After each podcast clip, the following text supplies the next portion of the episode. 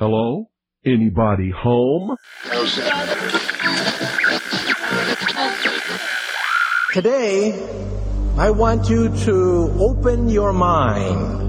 I've almost come to the conclusion that the story is so damning that the mass of people can't deal with it.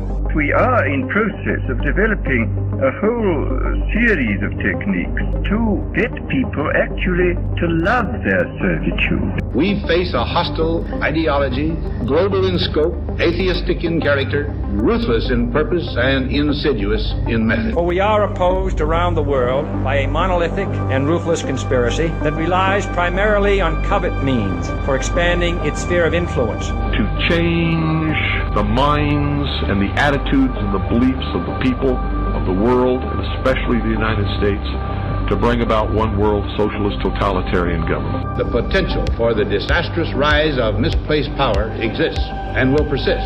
It has patterned itself after every dictator who has ever planted the ripping imprint of a boot on the pages of history since the beginning of time. If you can get people to consent to the state of affairs in which they are living, then you have a much more easily controllable society than you would if you were relying wholly on clubs and firing squads and concentration camps. Tools of conquest do not necessarily come with bombs and explosions and fallout. There are weapons that are simply thoughts, attitudes, prejudices, to be found only in the minds of men. The military-industrial complex not only controls our government, but they control our culture. As you connect the dots between different people, organizations, places, religions, history, suddenly the picture starts to form. If you don't connect the dots, it's just a mass of what's all this about. The kingdom of God is within man, not one man nor a group of men, but in all men, in you. You, the people, have the power to make this life free and beautiful. Beautiful, to make this life a wonderful adventure. Someone born in the United States is not more special than someone born in Mexico. Someone who is white is not more special than someone who is black. They're just vehicles for the consciousness to experience. Brutes have risen to power, but they lie. They do not fulfill their promise. They never will. Dictators free themselves, but they enslave the people. War is peace. Freedom is slavery. Ignorance is strength. They do not want your children to be educated. They do not want you to think too much. It was learned that the aliens had been and were then manipulating masses of people through secret societies, witchcraft, magic, the occult, and religion. They reach into our children in music, television, books.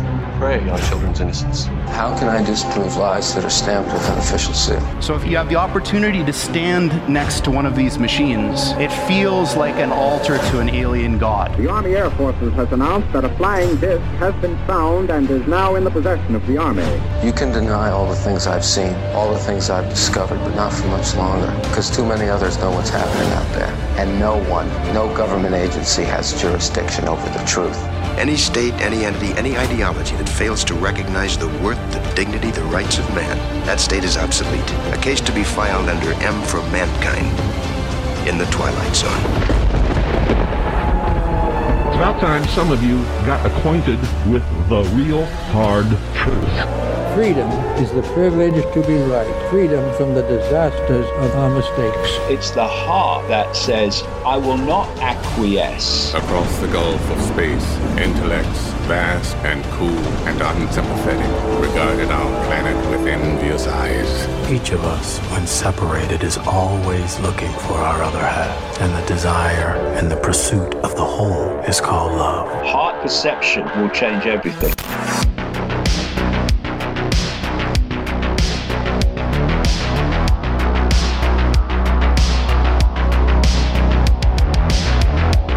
I'm your host, Ryan Gable, and you're listening to The Secret Teachings on the Fringe F M.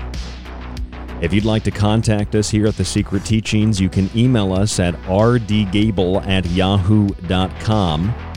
Find us on social media at facebook dot com forward slash The Secret Teachings, and check out our website at w w w dot the secret teachings dot info, where you'll find our full show archive, our montage archive, my books, top news stories, and more, all at the secret teachings dot info. That new archive Powered by Captivate, it is a one-stop place to find all of your favorite and maybe some of the shows that you don't like, but all the episodes of The Secret Teachings there on the website at the secret teachings dot info. When you support the show, it also supports the Fringe F M, and it supports what I like to think is a more open, free form of thought than a lot of what we consider to be the occult, the esoteric, the paranormal, et cetera,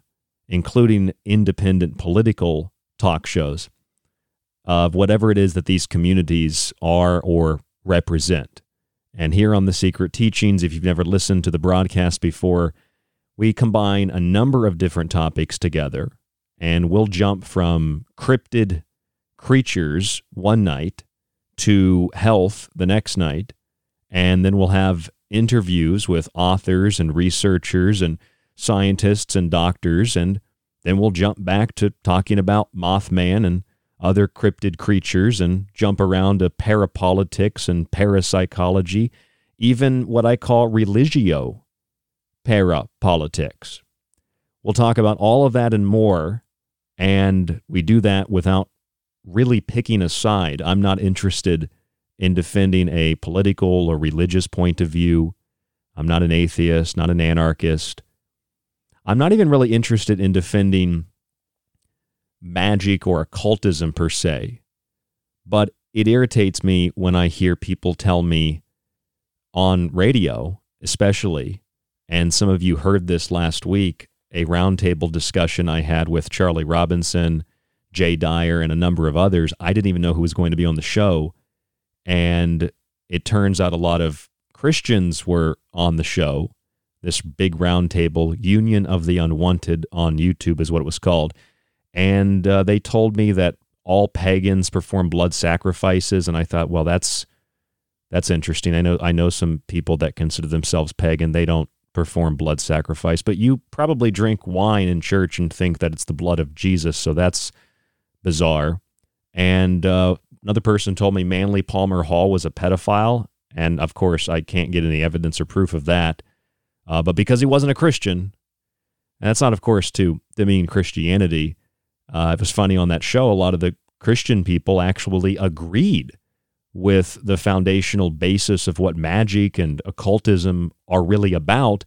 They just said you should stay away from it if it's not called Christian. Well, okay, that's your point of view. That's your viewpoint and perception. I can respect that. I just don't like when people take things that are more balanced in terms of an approach without a label or an identity, and they try to demean it because it doesn't fit into their paradigm, uh, at least in terms of projecting it on other people and trying to convince other people that that viewpoint, which is a viewpoint that has no or little identity, is somehow wrong because it doesn't have uh, a solid identity. Of course, every point of view is an identity. It is a belief. And these are more like philosophical, psychological things that we can discuss. But we're going to talk about a number of different things relating to mysticism tonight.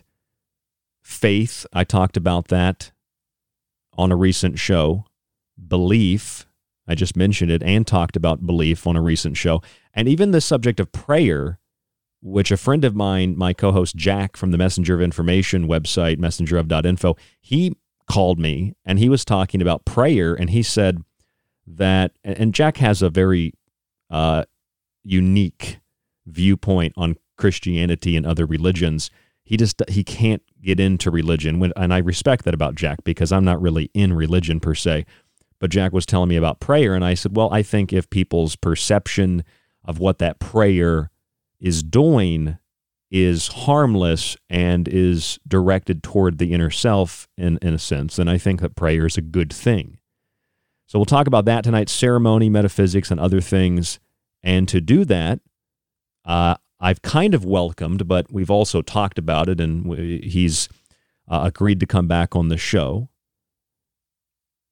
the author of Dive Manual, Empirical Investigations of Mysticism, and Anthony Tyler, the author of that book, which you can find on Amazon, and you can also visit his website, DiveMind, dot net. That's D I V E Mind, M I N D dot net. Find him also, I believe, on Facebook. I believe he's public on Facebook. Anthony Tyler, welcome back to The Secret Teachings, my friend. How are you? I'm doing very well. Thank you for having me back on. It's uh, last time was a real pleasure, and I'm sure this time we'll uh, go over similarly. Yeah, well, the first time I have someone on the show, I like to really give them a platform to express what they feel and what their work might be about. In your case, you have a book, but you also have a lot of other things that are on your mind. You're, I know you're working on another manuscript. Um, mm-hmm. for, for people who don't know you, give us a very brief background on the Dive Manual, who you are, and then we can explore some of these other things that we didn't get to talk about last time. Sure, yeah, absolutely. So um, I've I've been writing for quite a while. Um, I, you know, I had a, a small horror paperback published in high school, and um, I kind of helped set up. Uh, I was one of the the uh, the the upstarters, so to speak. Definitely not the creator, but um, uh, I came on and helped develop uh, one of the developers of uh, The Last American Vagabond. Um, and it's a nonpartisan news website. Uh, they're still really active today. Um, and but I stepped away from the kind of journalism type stuff uh, and conspiracy related stuff to, uh, uh, you know, pursue some of my other interests that I've always had, which honestly ran a lot stronger, and uh, the roots go pretty much as far as I can remember, just interests in uh, esotericism and Uh, you know, fourteen unexplainable phenomena. And um, because of some pitfalls I had in my life, everyone's got some of them, um, I kind of hit, uh, I came to a crossroads um, earlier on than a lot of people would come to, where I just kind of, um, I had to, to, to not mince words, like from a Jungian perspective, I had to engage with the shadow quite a bit, and, uh, and, you know, did work with some serious mental alchemy, and, um, you know, nobody's perfect, but I, I took steps to, uh, change my life in certain ways, in certain practical, empirical ways. And, um, in the long run, you know, I, I wrote a book about it. S- since I've always been a writer, uh, it was kind of the natural step forward. Um, it, in terms of artistic medium, and uh, we have Dive Manual, and uh, yeah, so you know, I'm just doing my thing. Um, I've always been interested in this stuff, and uh, uh, you know, we, uh, we we opened up a whole cornucopia of things with our last conversation, and I thought, it, uh, in terms of uh, like topic coverage, it went over really well, and now we can get into some more meat of the data. Yeah, I know that your book, uh, although I think a lot of occultism, esotericism, mysticism is psychological, your book is very direct in how it approaches those psychological components of those subjects. Uh, what, what what is exactly about the psychological element that interests you? Is that just where you uh, found your path into those topics, or was that something that you just by happenstance picked up and started reading those kinds of books? Because I came into occultism and, and whatnot through symbols, just raw symbols. You seem to have taken a different approach, but we've come to the same place. Yeah, certainly. And yeah, I guess you could say that that was that was kind of the stuff I initially gravitated towards. But even when I uh, was interested in like more specifically esoteric kind of things, uh, occultism and whatnot, um, I I always just, you know, I, I always had this kind of a chaos magical perspective of um, I can see that there are results that people get out of certain beliefs, um, even if we can't always quantify them, uh, like, you know, the, what's in between the A to B process. Um, but each different belief, uh, as I we kind of talked about in the last episode, uh, the conversation we had, um, different belief systems, kind of in in to, especially in today's society and culture, represent uh, different um, like tools in a sort of toolkit, and uh, different belief systems uh, will will suit different um, cultures and uh, in individual. Uh, like evolutionary pressures and drives and things. And so I've always been interested in, yes, uh, certainly the, the, the practices, um, like, and again, um, I mentioned uh, tradition versus dogma in our last conversation, and that's a big point to touch on, uh, because if you if you step outside the dogma but uh, take into account and appreciate the tradition of things, you see that uh, pervasive all throughout comparative religion, there's always this common denominator of what people are getting out of their beliefs. And that's more so uh, what I've always been fascinated in, is it's real easy to get lost in the comparisons of, of all these things, since kind of by the nature of the subject, like it's the subject is uh, endless comparisons in a way. And so looking for some sort of, you know, to, the mathematical term of uh, the common denominator, so to speak, with symbolism, I found, and still do, I find uh, psychology to be the the most empirical common denominator that we can find between it all. Do you take a more direct, applicable approach? Like, do you practice magic in a ceremonial way, or are you more scholarly about it? Um, I, so I practice um, uh, ceremony and ritual a bit, and my approach with that is, to start out with, um, is a lot like my approach with psychedelics, where I don't have any sort of, you know, I know some people who will take a psychedelic like, you know, once every three months or once every two months or something. And it's kind of like, it's a, it's a semi-ritual. Um, and I just, I'll just do it sparingly, uh, rarely, but whenever I need to get some sort of outside Uh, I need to get outside of myself into that, what I call the, you know, the transpersonal mind state, uh, for some for some greater insight and perspective. Um, because sometimes in life, to be perfectly honest, there are there are things that no one will be able to help you with, even if people want to be able to help you with them. And and I I very much believe that um, if you do try to, you can get bogged down really easily just trying to, you know, through trial and error, just trying a bunch of um, uh, different advice from well-meaning people. I've seen it happen um, a lot, and in the past, you know, I've I've gone through that trial and error process. And really, you you have to you have to dig deep in yourself. It, it sounds like a cliche, but it's it's a cliche for a reason. Um, and uh, so it's it's whenever you need it. You know, I don't look at the uh, these things as like, I, I don't really, I've never really, uh, for that matter, uh, used or engaged with like love spells or money spells or any of these things. I have a very grassroots mysticism-based perspective. Um, you know, mysticism from the scholastic, uh, excuse me, the scholastic definition being, you know, that which allows you to get into a mind state that has some sort of uh, more direct communication or relationship with divinity. Would you um, would you also, we've got about sixty seconds till the, the music for break here, but would you call that uh, a holy guardian angel? A lot of people will say that that's the point of magic. Can you describe quickly uh, what exactly it is that you try to achieve with magic? Is it that holy guardian angel? Is that divinity? How do you describe it?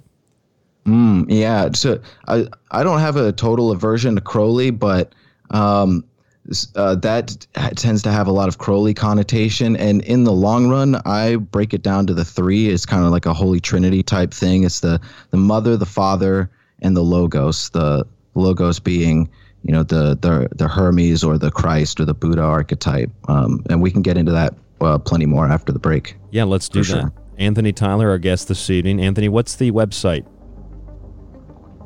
DiveMind dot net. Uh, DiveMind dot net. And your book is on Amazon, Dive Manual, Empirical Investigations of Mysticism. The other show we did with Anthony is in the archive at the secret teachings dot info. That's w w w dot the secret teachings dot info. You can also find my books there.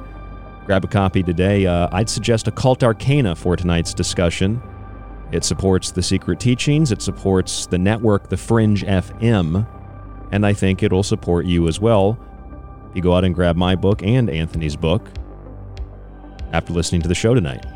More with Anthony Tyler after this, right here on The Secret Teachings, broadcasting around the world on The Fringe F M.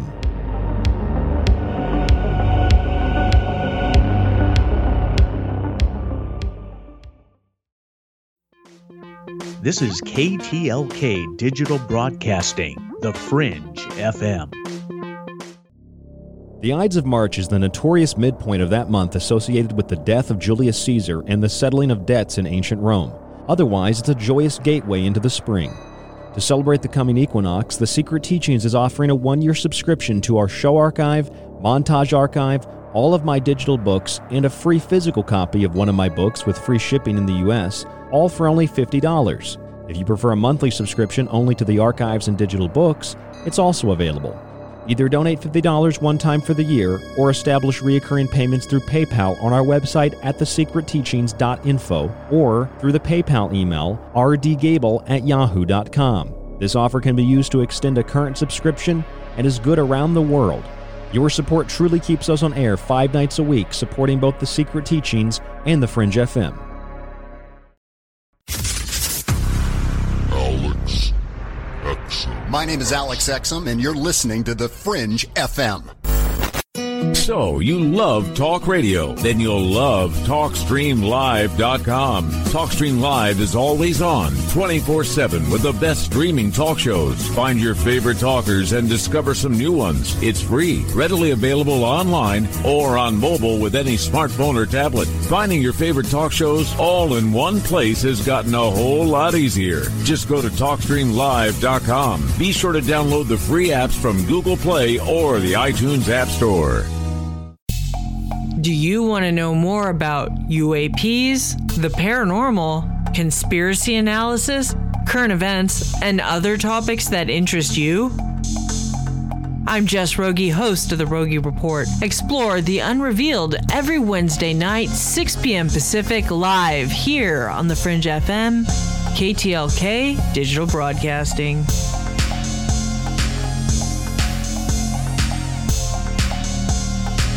This is Kev Baker of The Kev Baker Show. You can find me at Truth Frequency Radio or on my home website, w w w dot kev baker show dot com. And you're listening to The Secret Teachings with Ryan Gable. The truth is out there, and so are we. K T L K Digital Broadcasting, The Fringe F M. Hello, folks. This is Jordan Maxwell.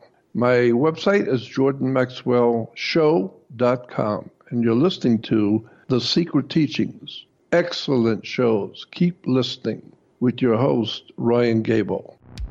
It's March, the month of the spring equinox, Ostara, right here on K T L K Digital Broadcasting, The Fringe F M.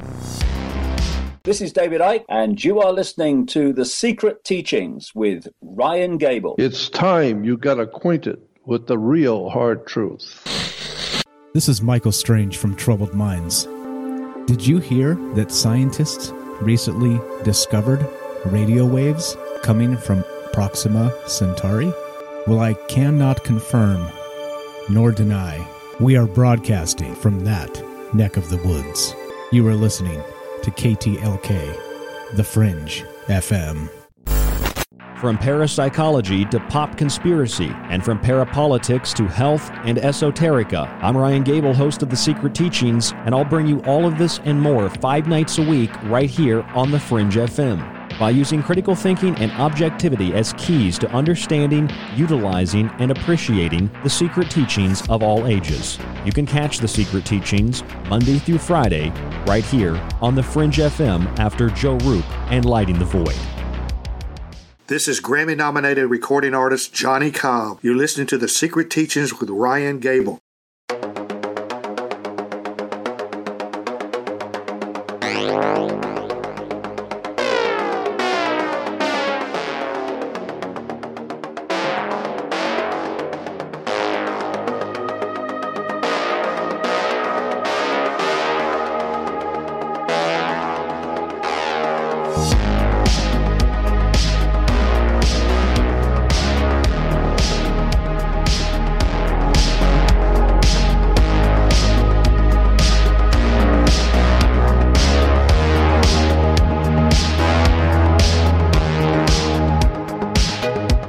Gable, your host, and you are listening to The Secret Teachings on The Fringe F M, Monday through Friday, five nights a week.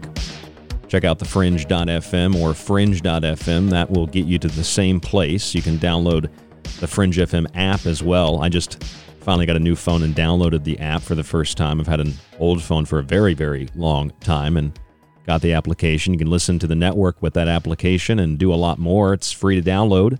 Check it out today in the App Store for your Google or Apple device. Tonight, Anthony Tyler joins us on the broadcast. In the last segment, we were talking with him about his view on magic and the purpose of magic.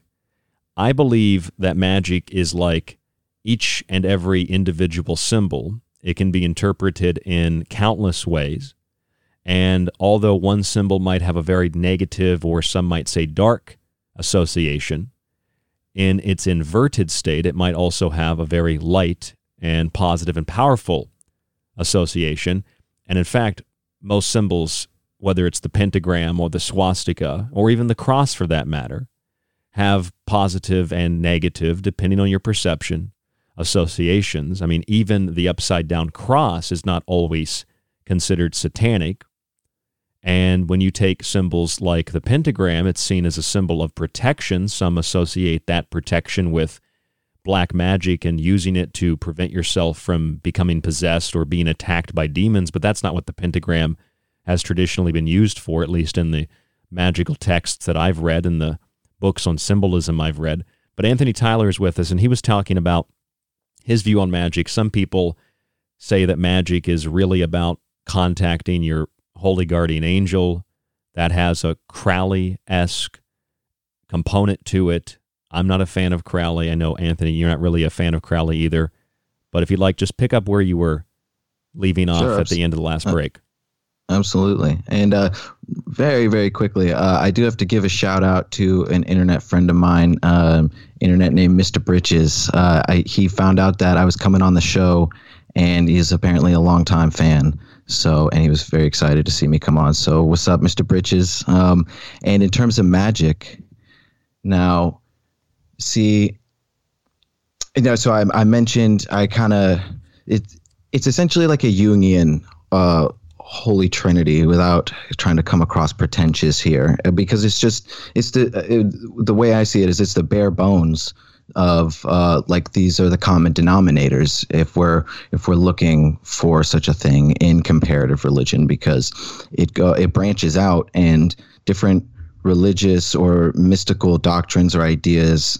Uh, facilitate uh, different things in many ways, but they're always um, they're always stimulating and triggering or coming from uh, the same aspects of the mind, because and even uh, biological places, because we're all human in the long run, and um, um, the, the that is those are especially when you look at uh, because the mother and the father. Um, It gets into it, really the trees of life and death and the whole positive, negative, yin yang, um, getting into like the, the physics part of the metaphysics of it all. And uh, it's it's not so much to do with, uh, you, you know, the I mean, these are all humanizations of very esoteric forces of nature, so to speak, that and, and there's a crossroads. Uh, uh, a threshold, a touchstone where these things coalesce with the human experience, but certainly exist outside of it. And um, I think that, so there's the mother and the father, the positive and the negative, the tree of life and the tree of death. And then there is your intersection with it, which is uh, what, um, what many people call the logos. Uh, uh, Jung also called it the logos in many, um, oftentimes, but the, the more, Uh, like boilerplate, uh, Jungian psychological term for that would be the the persona, and then the fourth of that of the the Jungian template it would be the shadow, um, and that's where with the shadow,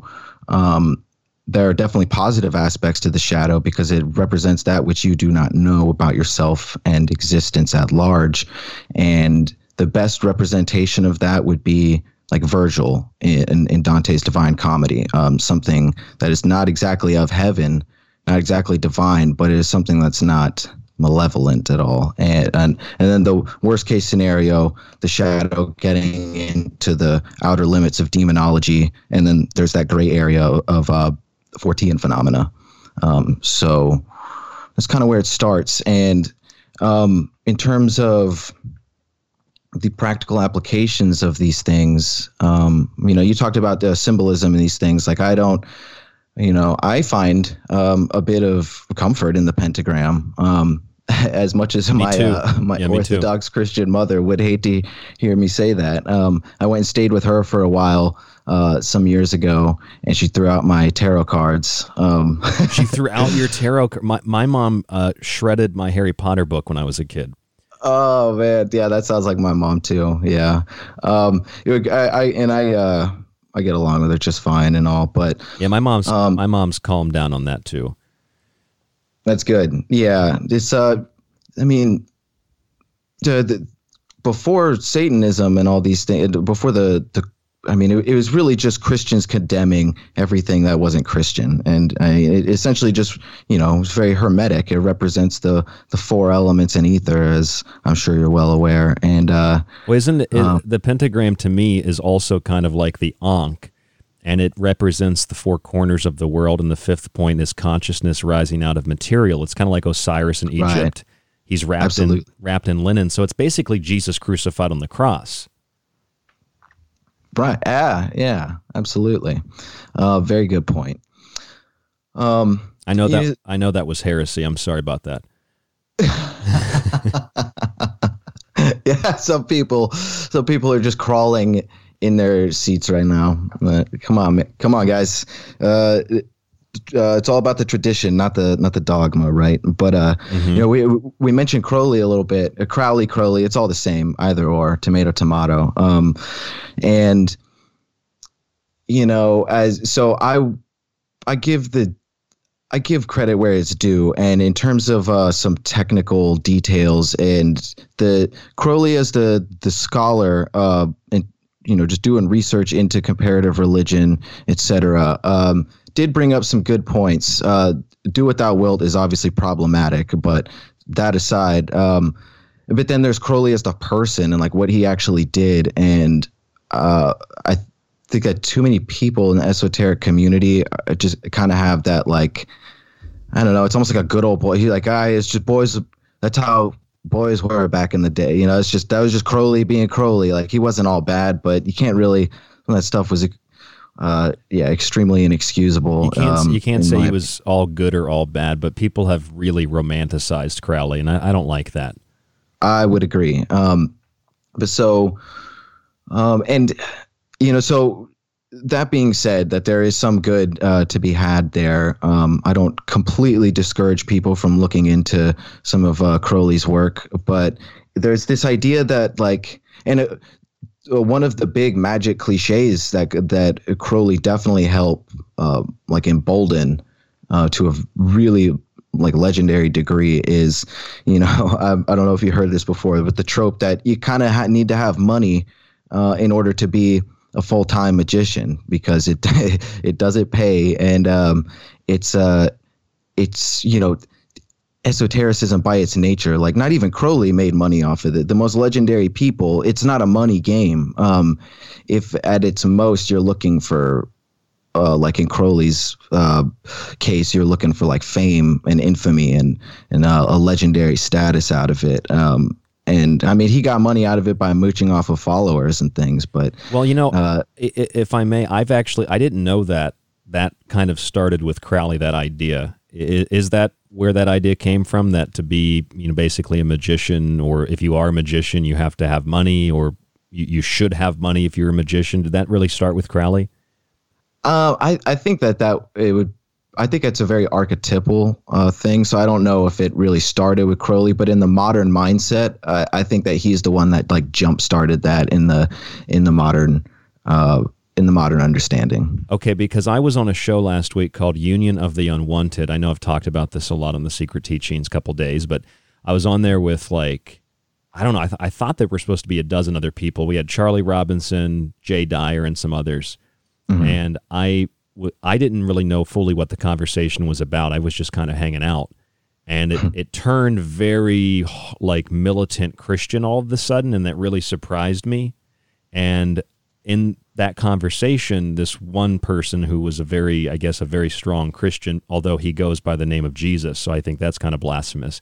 But he was he was saying that, you know, if you, Ryan, if me, if, if you were a magician, or he was talking to Joe Roop, another mutual friend of ours, and mm-hmm. saying, if you guys are magicians, you know, why don't you have a lot of money? And I said, well, that's, to me, that's not what magic is. Magic isn't about making money. And and all the, the mythos that I've read about alchemy, any successful alchemist only was able to produce gold, figuratively, symbolically, when they no longer desired material things. It was about the achievement of a, a, a new state of mind, a rebirth. It didn't have anything to do about money or materialism. And I found that interesting in regards to what you said and in regards to what this person said, that They they somehow believe, or for some reason believe, that magic has to do with wealth, which is the very, I think, the fundamental opposite, or the opposite of, of what fundamental magic is really all about, which kind of tells me from what you said that the people that know magic in a very superficial way associate it with Crowley, and that's one of the reasons I do what I do, because I want to kind of show people that there's more to magic and occultism than what they see on the surface with Crowley and things in Hollywood. Does that make sense? Oh yeah, absolutely. Yeah. And, uh, great points made. And, um, you know, yeah, uh, it's unfortunately, um, some people do, uh, you know, to, to give that guy, uh, I would have felt quite uncomfortable in that conversation, uh, things turning militant Christian. Um, um, Not that I wouldn't have participated, but uh, that being said, uh, t- to that guy's point, you know, there are there are occultists and uh, and you know magicians out there that are just into uh, material gain um, because it kind of does fall in line. Um, that's one of the things. That's one of the big disservices that Crowley did was um, with the whole "do what thou wilt" thing. Is you know, it sounds.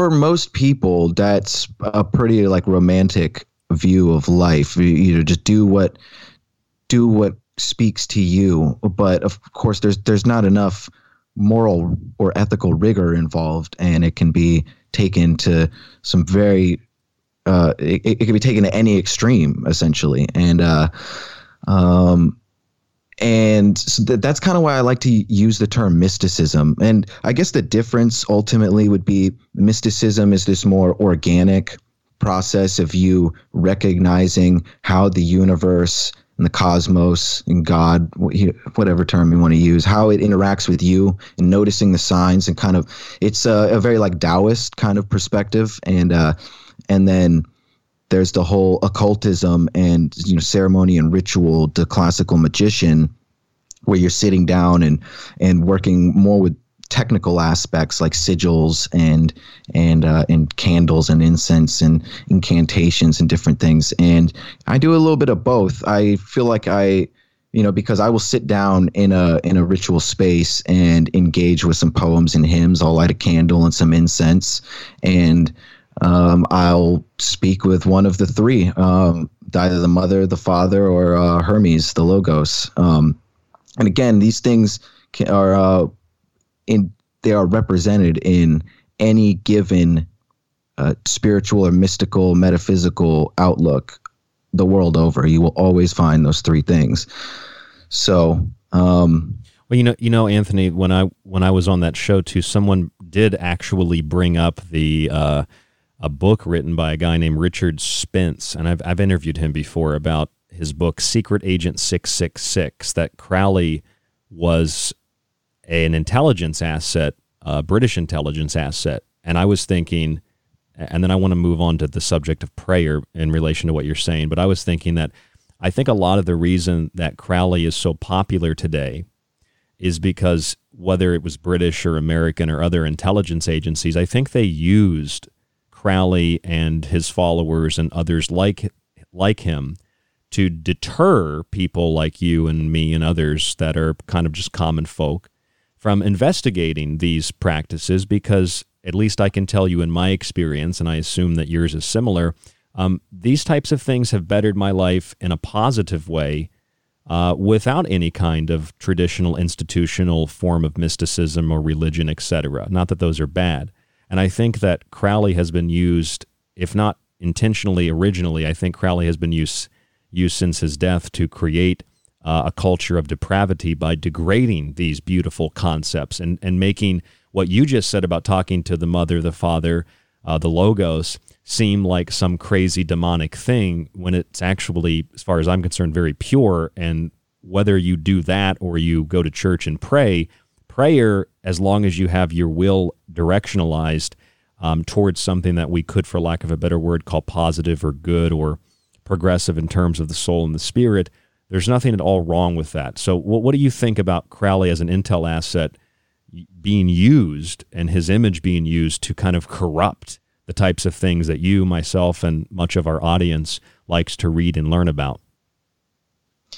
Yeah, this is a, a fun topic uh, because in some ways, Crowley, his his his goal was to muddy the waters and mythologize himself so much uh, that uh, he, he whether he did it intentionally all the time or not, he definitely leaned into these uh, uh, states of ambiguity in his personal story, I guess you could say. And um, I think that, you know, I'm sure that some people are really sold one way or the other. And I'm not sure if, I mean, there, and, and there likely could be some smoking gun out there. But um, as far as we know, with the data that we have, there's, I don't think there's any way to fully tell if um, if he was like actual intel um, or like an asset in his lifetime. And I uh, I, I know some people um, would say that um, that's one of the things that Crowley leaned into, is he wanted people to think that,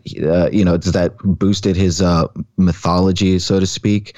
Uh, but so regardless, though, of what he, the relationship he had with uh, with the government in his lifetime, I definitely think that the evidence shows that um, his legacy, good and bad, has been used to mostly uh, bad extents, unfortunately. Like, uh, you know, I'm I'm a pretty liberal, generally speaking, like libertarian kind of, you know, I I'm really socially, I don't I don't judge much at all, you know, like.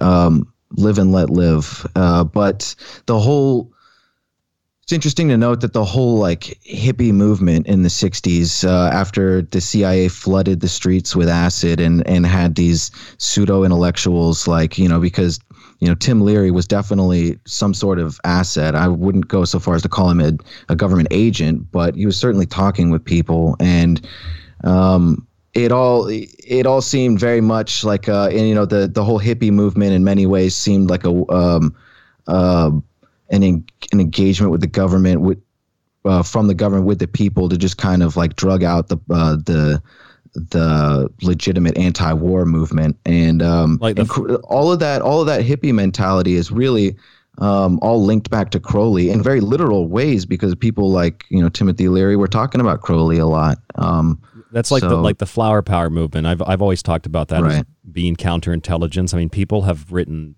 dozens of books on that. Uh, uh, have you read Laurel Canyon? Oh yeah, oh yeah. Dave McGowan's a legend. Yeah, fantastic, Did- fantastic book. I'd recommend that too. Go ahead. Uh, I just a uh, total side note. Did you ever get a chance to talk with McGowan? No, I did before not. Before he died? No, I, I didn't did either. He was he was like right before my time. I was reading his stuff, and right as I started poking my head out publicly a little more, he passed away. So rest in peace. He was one of the greats.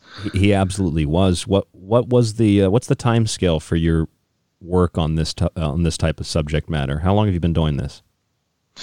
Um, I started dabbling. I started writing for The Last American Vagabond, so that really like a full-fledged got me into um, esotericism and conspiracy and politics and all that. Um, that was like, uh, like twenty fourteen, twenty fifteen, somewhere like uh, either or. So it's been, yeah, it's six, seven years or so that I've been um, I've been on the hustle.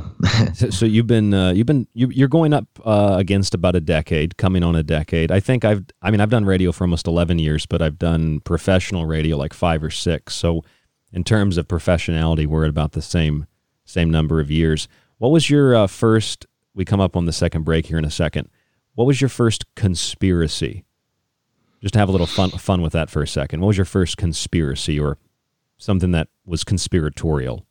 You know, for me, um, probably uh, a pretty standard uh, answer, but it was definitely nine eleven for me. And how I feel about that these days is, you know, regardless of whether or not the government knew about it beforehand, uh, like it or, or orchestrated it. Um, I think that uh, people definitely obviously knew about it and chose to capitalize on it with things like not only large ins- insurance policies, but also um, things like the Patriot Act. And um, um, so I think that there was some shady stuff that went down there for sure. Uh, but I, I remember being like sixteen and uh, honestly uh, smoking weed in a, uh, in a car with a friend, and we're talking about conspiracy theories, and it just occurred to me. I was like, "There's probably conspiracy theories about nine eleven, right?" And like, and, and and my friend, his eyes lit up, and he was like, "Of course, you want me to tell you? I could tell you it all." And that was the one that really hooked me in. And I was like, "All right, I need to, I need to bone up on some more conspiracy theories." And that, the rest is history. Well, you know, from an esoteric point of view, when you look at the Twin Towers, I'm sure that you know this. I know that most of our listening audience knows this. You can look at the Twin Towers as strength and beauty, or as science and the Baconian science and philosophy pillars. You can look at them as being the pillars of Solomon's temple and the destruction of the temple and the rebuilding of the temple. And that's how I've looked at the last couple of years when I've done a nine eleven show. I've looked at it from that esoteric point of view. And I think that there would be very, very few people who would not agree with me, at least in, in concept, that the morning of September eleventh, two thousand one, at least for Americans and a lot of other countries, when those towers came down by whatever means, when they were turned into dust, powder, whatever the case was, that destroyed the strength of America. That destroyed the beauty of America. And it's been a twenty-plus year downhill slide into what is now going to be the great global reset. So I think that there's an esoteric angle there uh, as well, Anthony. We've got about thirty seconds, but if you have anything else to add on that, go ahead. Um, you know, I would agree. I I would think, I would say that even if it's just archetypal, I think that um, it's a very it's a, a significant and worthwhile uh, comparison to make. Yeah, let's get into prayer and faith when we come back. I know you wanted to talk about that. Anthony Tyler, our guest this evening, dive mind dot net. That's dive mind dot net. The book, The Dive Manual, Empirical Investigations of Mysticism. My book, Occult Arcana, is available on our website, his on Amazon. Uh, also, my book, The Technological Elixir, where we talk a lot about the flower power movement and the music industry. That's on the website, the secret teachings dot info. There's more after this. Don't go anywhere right here on the Fringe F M.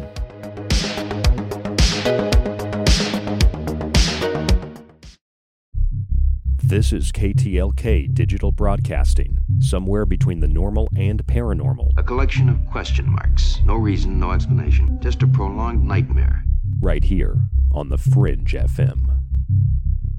Do you like The Secret Teachings and Ryan's passionately balanced approach to subjects from food and health to the entertainment industry and the occult? Then check out Ryan's books, available in P D F and softcover with free shipping in the United States. For a practical, balanced, and unique look at the food industry, vaccinations, the theories of disease, and geoengineering, grab a copy of Food Philosophy.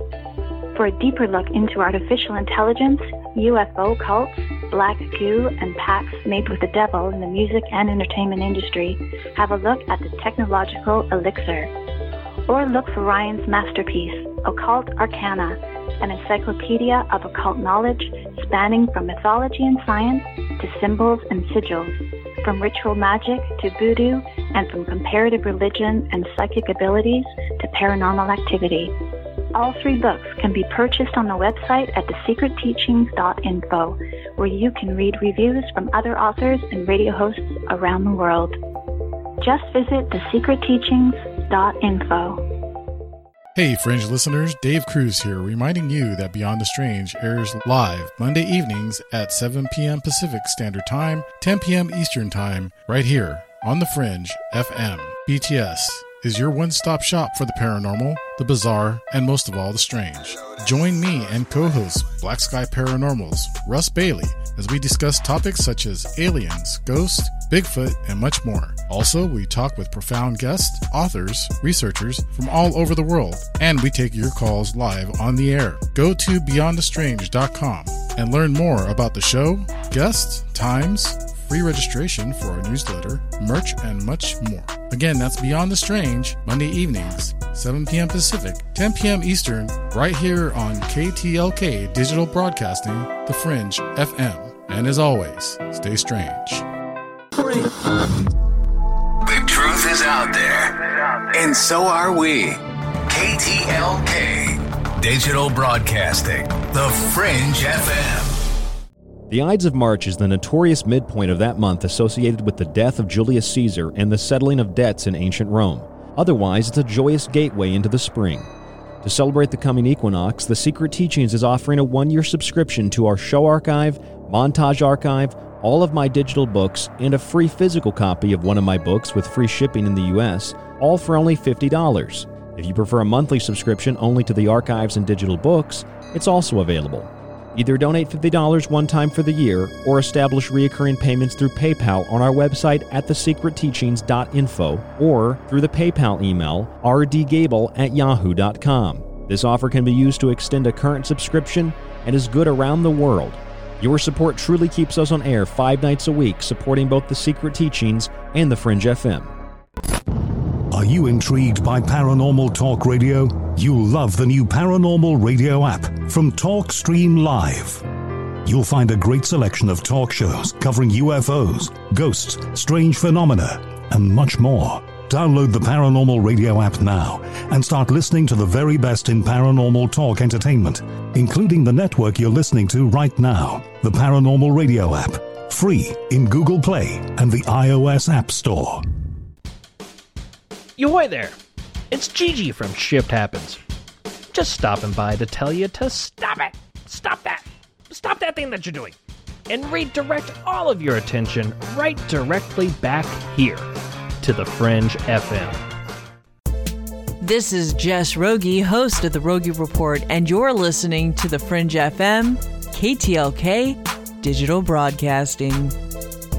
Are you thinking about creating a podcast but don't know where to start? Ew, I don't know what to do! Do you really want to have to learn all this stuff? Individual track processing, enhance and improve sound quality, edit out those awkward pauses and slips, mix multiple clips and tracks, back volumes, deliver consistent sound, live podcast production, show notes and S E O optimization, episode upload to hosting, live call screening, balance levels and loudness, measure broadcast standards, full branding packages, logo design, podcast site, website, no artwork, video and audio production, gotta do video. Or do you just want to get on the mic and get your ideas out there? The Fringe F M team is here to help with all of your podcasting, audio and video production needs. Enhance. From simple podcast to audio enhancement, our professional production staff will make it easier than ever to create the podcast you desire. The biggest thing is time. A lot of people that podcast don't have time. Time is is like a really valuable currency next to cost. It's even more important than money. Why waste your time doing all this stuff? This is what we can do for you. Think about like the hours and the money you're gonna have to put into doing all this by yourself. Doesn't make sense. It's gonna take you months to launch. If we did it for you, we could do it tomorrow. Visit the fringe dot f m, join our team, and get jump started on your podcast today. Everything is awesome. Everything is cool when you're part of a team.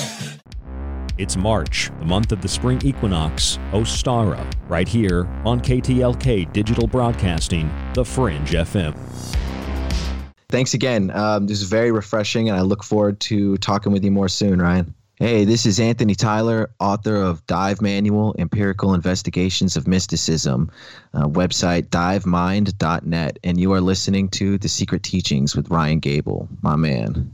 Join me on a journey where getting lost is the only true destination, where happiness is an illusion, where the past, present, and future all coexist on the same timeline.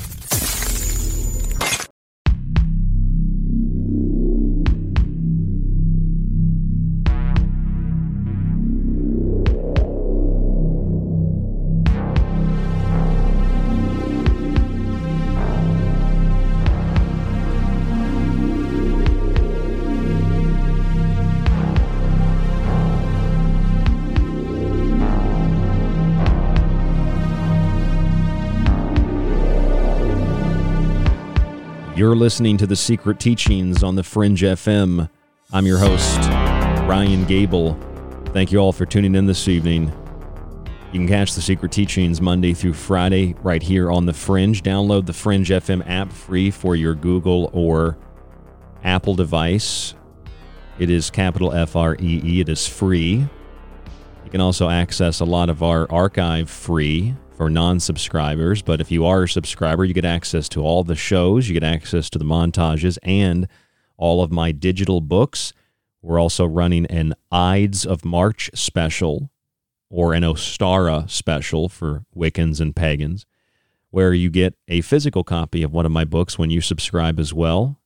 And every subscription not only supports you, I think it supports you, but it supports the Fringe F M, and it supports The Secret Teachings and allows us to do this show five nights a week. We're almost to the point where I'm going to be able to scale back my part-time job now and focus directly on the radio, just working there on the weekends. And that's all because of listeners like you subscribing to the show.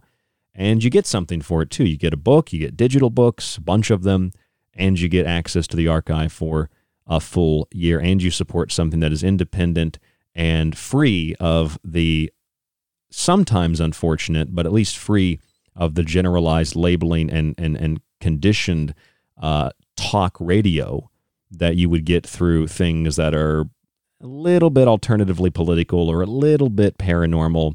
We address all of that, and I try to do it in a very unique way. And sometimes we bring guests on to the show.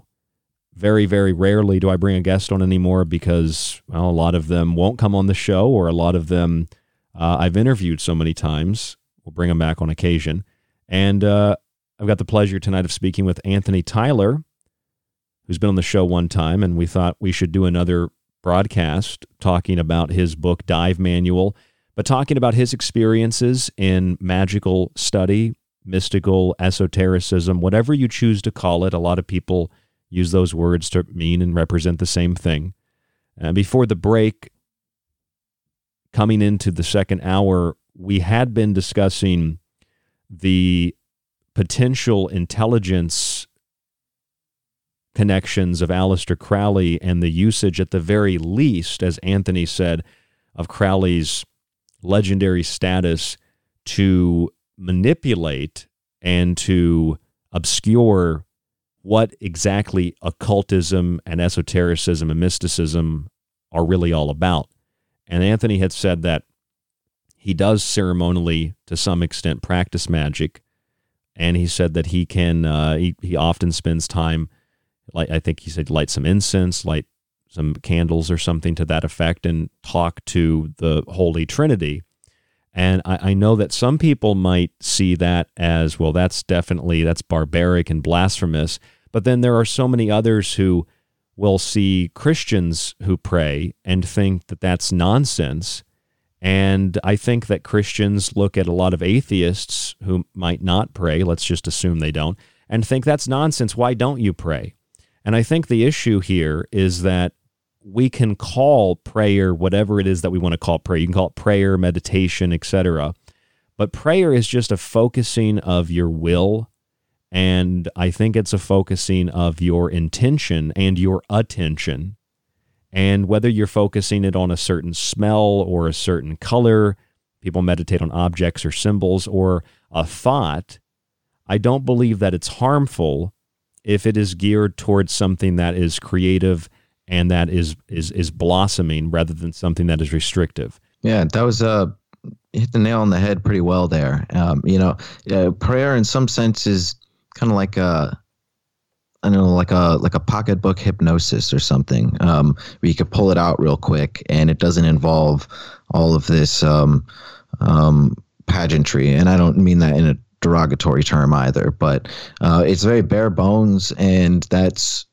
That's what I like about it, um, you know, because you, you hear a lot today, um, and I'm I'm a pretty cynical person, um, so I uh, I see where people are coming from. But you hear a lot of talk about how, excuse me, how prayer just it's useless. Like, you know, like I've, it's become a trope with comedians. It seems like, like so many comedians have, have a, a quick bit about this, about how like, hey, if you're going to send me thoughts and prayers, uh, you might as well send me nothing. Cause like, that's what you're doing anyway. And it's like, fair enough, I guess, like kind of funny, but it, it, it, there's, there's a whole lot more going on. Um, and I think it really speaks to, without getting metaphysical, this is where the trail of breadcrumbs begins. This is not exactly where it ends. So prayer might go into the these metaphysical layers of of uh, things that go beyond what I will talk about here. But at the very least, um, there's definite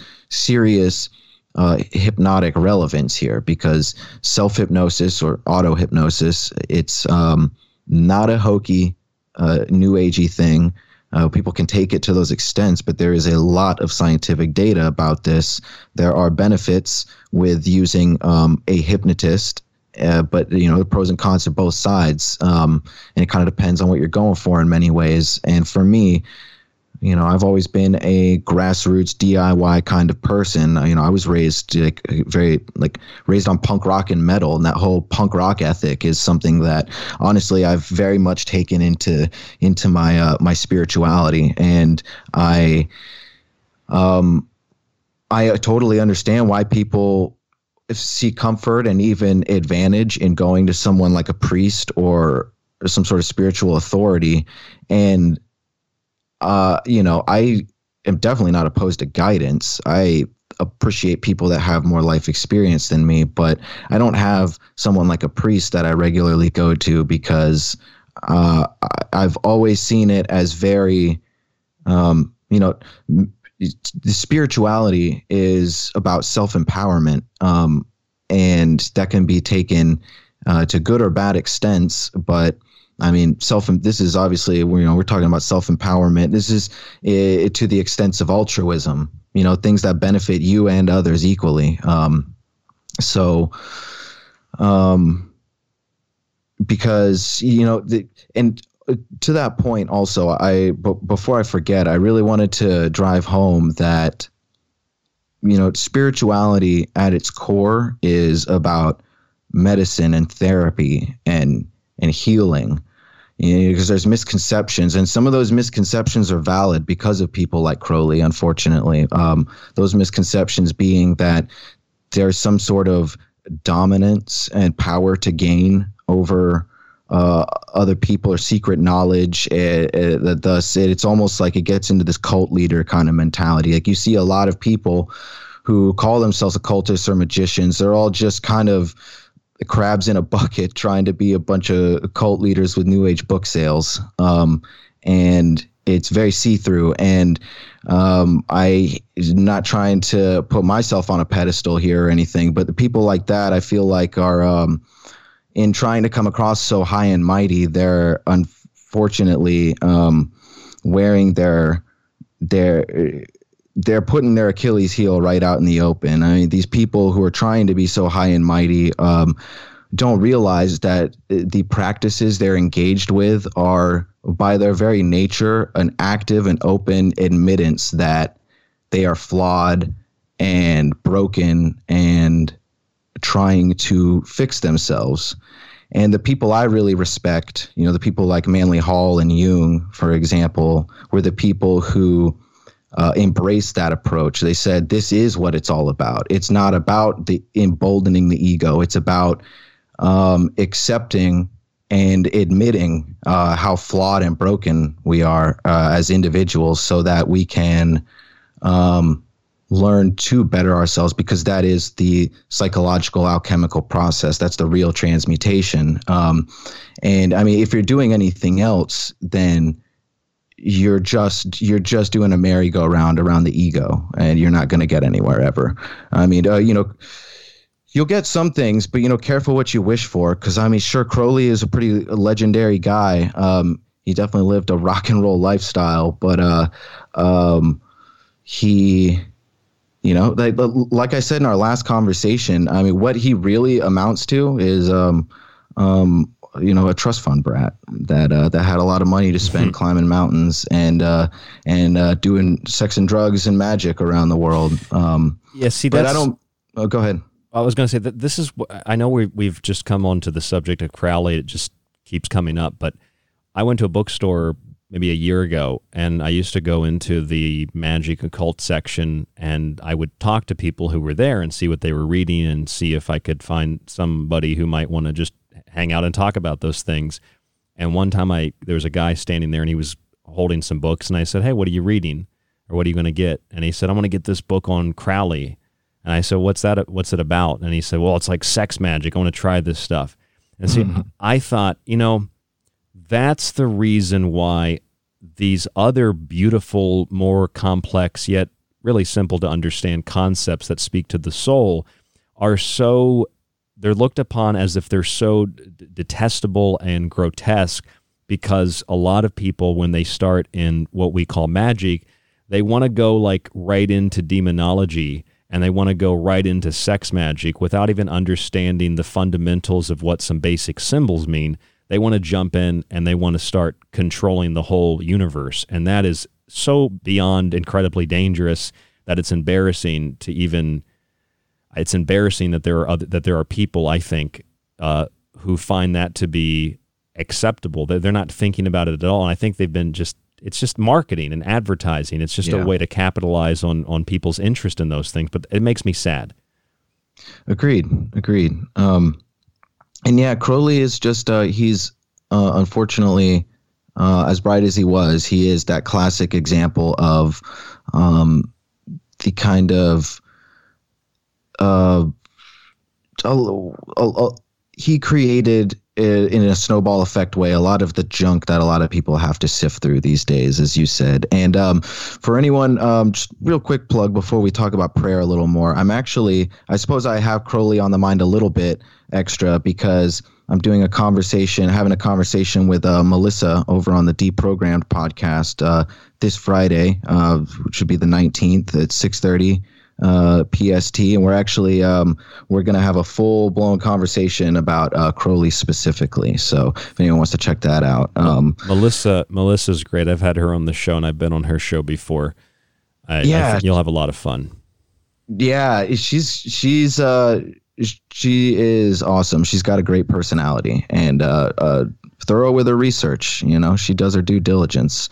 Um so in terms of prayer, um you know, it's so the and, and the reason I brought up Crowley again was just to illustrate the point that um, this is this is about therapy and um, healing ourselves. And so for me, while yes, I do, I will sit down and I'll do what you would call ceremonial magic. If for me, it's let's. L- Let's break down the mechanics of it a little bit, because prayer is all rolled into this as well. Um, it's from the chaos magic perspective, I see all of these things as tools in the toolkit, you know. So whereas some people are very uh, strict and rigorous, um, they follow very, very ancient uh, incantations and very uh, specific sequence of ceremonies and things.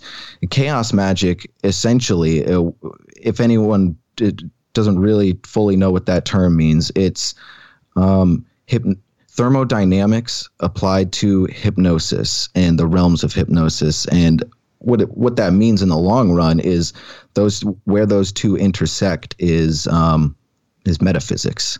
And um, so I'll sit down and y- you engage with these things that uh, what they call in psychology priming. Um, it's almost like you're allowing yourself to become incepted, like the Chris Nolan movie, um, where you're using candles and incense and maybe some uh, you know prayer um, to prime yourself up, some hymns and some sigils maybe that you're focusing on of the mother or the father, and and then. Um, When you get to a certain point, and you, you know, uh, for me, of um, I also want to uh, cleanse the air um, because if nothing else, you know, you might not necessarily be doing anything physical here, but these are all psychological priming techniques uh, to get yourself into a space where you're let you're actively letting go of the outside world momentarily, and you're retreating into this space that you've this magical circle that you've created, where you have uh,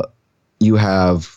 control over, not in a way of um uh, manipulation control, but you, it's your safe space, and it's, it's an irrevocable safe space. You have no uh, doubt that it's a safe space. And then, and then therefore you, you, you provide an offering. Um, you know, you pour, like for me, I pour out um, or uh, expel something, get rid of something that means a lot to me. Um, Uh, cannabis has been a great medicine for me throughout the years. And so for me, I will, um, I'll grind up some weed and, um, you know, put it in a glass of water or something, you know, just, uh, and then I'll just pour that out afterward. It's, it's some sort of sacrifice in the moment of something that, something simple that you cherish, that you, to, to really engage you further in the moment. Um, because the act of sacrifice here, um, while, uh, that obviously could be taken to some barbaric extents, archetypally is very important, because it's ultimately representing a level of self-sacrifice.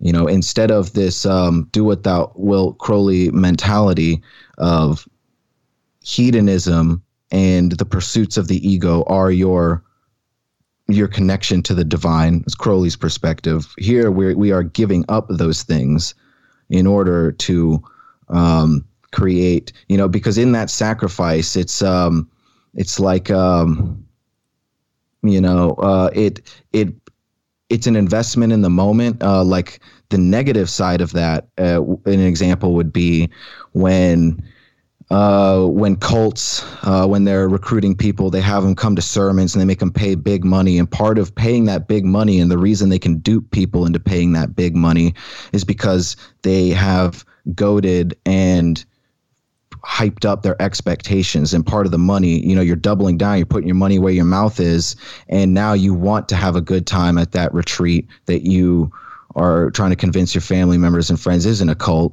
um, because you, you know, you put down the money. So in the same way, like for me, I'm getting rid of some good weed that I could have rolled up into a joint, um, because I'm doubling down. And And when you get into that space, eventually, you know, after you, you say the hymns and prayers, um, you get to a state of suspended disbelief, um, purposefully, practically speaking.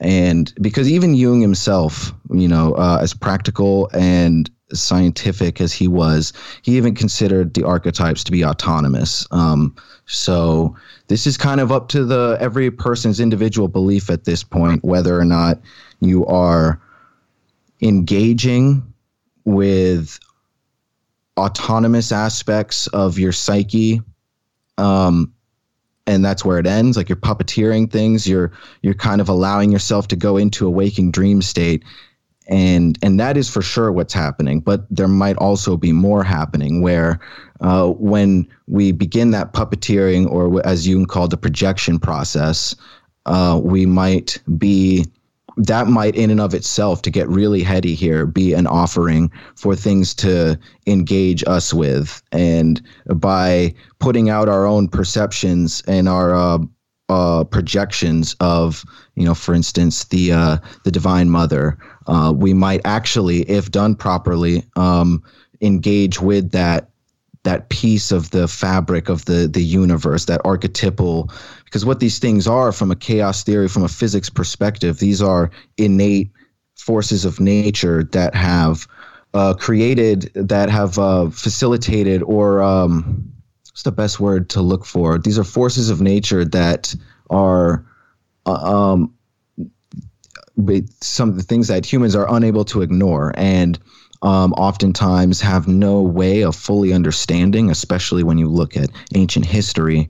Um, and and that's where, you know, think metaphors like or, uh, scientific terms like heuristic come in, you know, the trial and error approach to things. So I think there are many different ways of going about this, but what you're ultimately getting to is not a state. You're getting into a full-blown state of self-hypnosis, a state where you are engaging. You've created this, this, um, this encasement, this psychological representation for something to then animate itself, um, in a in, in in the same way that you you dream. This is a waking dream, and if you do it properly, if you prime yourself properly, you will wholeheartedly, actively engage with aspects of your psyche that you do not have access to on on a daily conscious level, or certainly not as clear of an access to.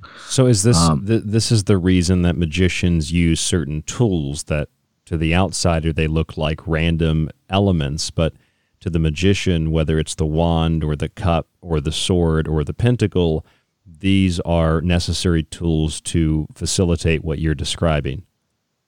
Absolutely, absolutely. And this is where I would differ from uh, a, like a dogmatic occultist, is where someone would say that those things, those props, and I don't say that in a derogatory way, um, but those props and the pageantry are absolutely mandatory.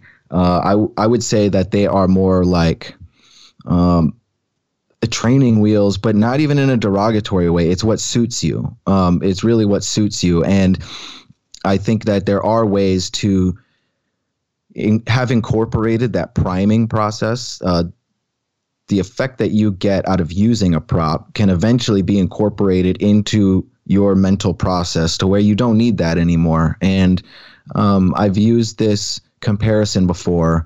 Um, it was a long time ago, just in like a random YouTube video, someone put it, uh, just gave this quick example, and it, it's meant to be outrageous and and uh, seem difficult, but theoretically, um, you know, it's a thought experiment, and theoretically it seems possible. And I do stand behind this. I think it's a great thought experiment that if you, if there were the right preconditions and uh, the right pressures, um, and, you know, uh, a lack of exterior influences, and you had just a magic eight ball, a chintzy, cheap magic eight ball, and you had all those all, all those things lining up, the intention and the preconditions, et cetera, you could create a magical system um, out of that magic eight ball, something that you got real psychological, transmutational, alchemical results from, you know? So it it really, it it depends. It's all about what you are, it's all about what parts of the mind you're engaging with and how successfully you're engaging with them. Um, and again, to the extent of therapy, because if you, uh, you know, we get into demonology a little bit. Um, if you uh, ultimately, um, if you don't approach these things properly and with a sense of self-sacrifice and humility, then things get very Faustian, and you become led by the nose by this uh, Mephistopheles version of your shadow. Uh, and that is, I think that even while um, that actually might lead to some personal gain and benefit for you in the long run, it's very parasitic. And I think it shows that it eats people from the inside out. Um, you know, people, uh, it, um, you really have to, you have to be willing to not only give something up, but again, suspend your state of disbelief a bit. And uh, there is, and actually a, a great example of the like magical therapy, I guess you could say, um, in a very practical way. And it, it's actually, a, it's kind of a classic uh, psychological book at this point. It's been out for two decades. Uh, it's uh, The Phantoms in the Brain by V S Ramachandran. And Uh, Ramachandran is a, a neuroscientist that has done a, a lot of work in uh, regular everyday ailments and things, but also abnormal ailments, things like uh, phantom limb syndrome and a lot of other cognitive, like intense cognitive disorders that often come from um, head trauma and other things. And he also did some work with sleep paralysis. And, and so real briefly, how he figured out how to... Uh, he, He stumbled onto a way to actually begin um, mending the phantom pain that people got from their phantom limb syndrome. And it was by creating a very rudimentary mirror box that reflected uh, the image of their intact arm into the place where their missing arm was. So they had the reflection that it made it appear as if they had both their hands again. And by wiggling their arm that was real, but focusing on the reflection, they were able to totally, completely, uh, a, a, in a seamless way, trick their brain into experiencing, you know, on a neurological level, the movement of that limb, and, and actually, in effect, making the pain go away. Yeah, I've I've, um, I've heard about that before. We got to take a really quick break. We'll be right back. Anthony Tyler, right here on The Secret Teachings. There's more after this. The website, the secret teachings dot info, Anthony's website, divine, uh, excuse me, divemind dot net. That's divemind dot net. The book, Dive Manual, Empirical Investigations of Mysticism. More with Anthony right after this on The Fringe F M.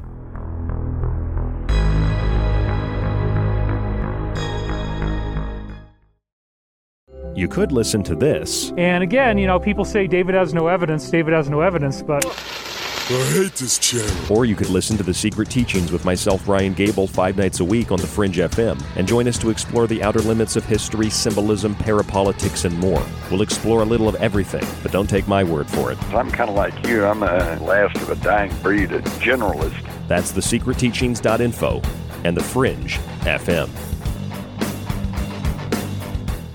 If you're interested in all things that include the occult, from witchcraft to voodoo, and from mythology to alchemy, then why not check out the book Occult Arcana, complete with hundreds of beautiful images.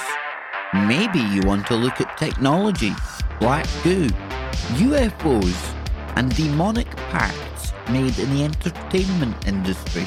Check out The Technological Elixir, Black Goo, Transhumanism, and Invoking A I. Or if that's not enough and you want a practical look at food, lifestyles, and ingredients, even those in your pet food, with free solutions to better health, then check out Food Philosophy. All three of these books are available in softcover or P D F at w w w dot the secret teachings dot info. That's where you can read reviews, see pictures, and even order yours today. It not only supports The Secret Teachings and Fringe F M, but most importantly, it supports you. The Ides of March is the notorious midpoint of that month associated with the death of Julius Caesar and the settling of debts in ancient Rome. Otherwise, it's a joyous gateway into the spring. To celebrate the coming equinox, The Secret Teachings is offering a one-year subscription to our show archive, montage archive, all of my digital books, and a free physical copy of one of my books with free shipping in the U S, all for only fifty dollars. If you prefer a monthly subscription only to the archives and digital books, it's also available. Either donate fifty dollars one time for the year or establish reoccurring payments through PayPal on our website at the secret teachings dot info or through the PayPal email r d gable at yahoo dot com. This offer can be used to extend a current subscription and is good around the world. Your support truly keeps us on air five nights a week, supporting both The Secret Teachings and The Fringe F M. They all say the same thing. They're all like, you know, over the last four years, everything good that happened was because of us. And we would have done more good stuff if it wasn't for those guys. And then they, the Democrats go, oh, we did all the good stuff. It's like you're all working for the same guy. It's March, the month of the spring equinox, Ostara, right here on K T L K Digital Broadcasting, The Fringe F M. Want more of The Fringe? Check out the fringe dot f m for more information on your favorite shows. Also, don't forget to check out the Fringe mobile app or the other ways you can tune in through the Paranormal Radio app and TalkStream Live. Where the normal and paranormal collide, it's The Fringe F M. This is The Secret Teachings. If you'd like to contact the show, email Ryan at r d gable at yahoo dot com or find him on Facebook at facebook dot com slash The Secret Teachings. Howdy, this is Joe Mars, and you're listening to The Secret Teachings. I'm Clyde Lewis from Ground Zero Radio, and you're listening to The Secret Teachings with Ryan Gable. Hi, it's David Childress from Ancient Aliens, and you're listening to The Secret Teachings.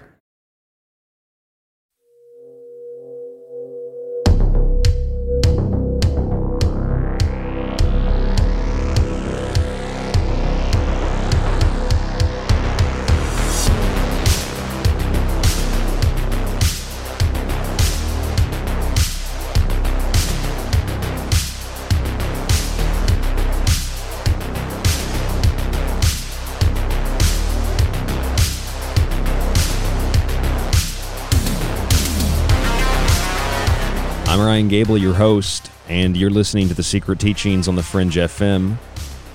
The music tonight is by White Bat Audio and Secession Studios. You can check them out on YouTube.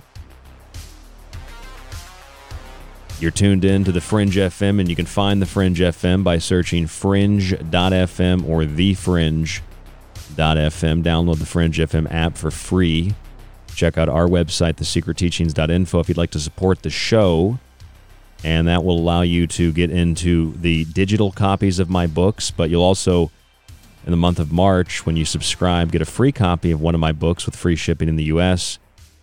You access the archive, all the shows, and the montages at w w w dot the secret teachings dot info. And if you'd like to email us, rdgable, R D G A B L E at yahoo dot com.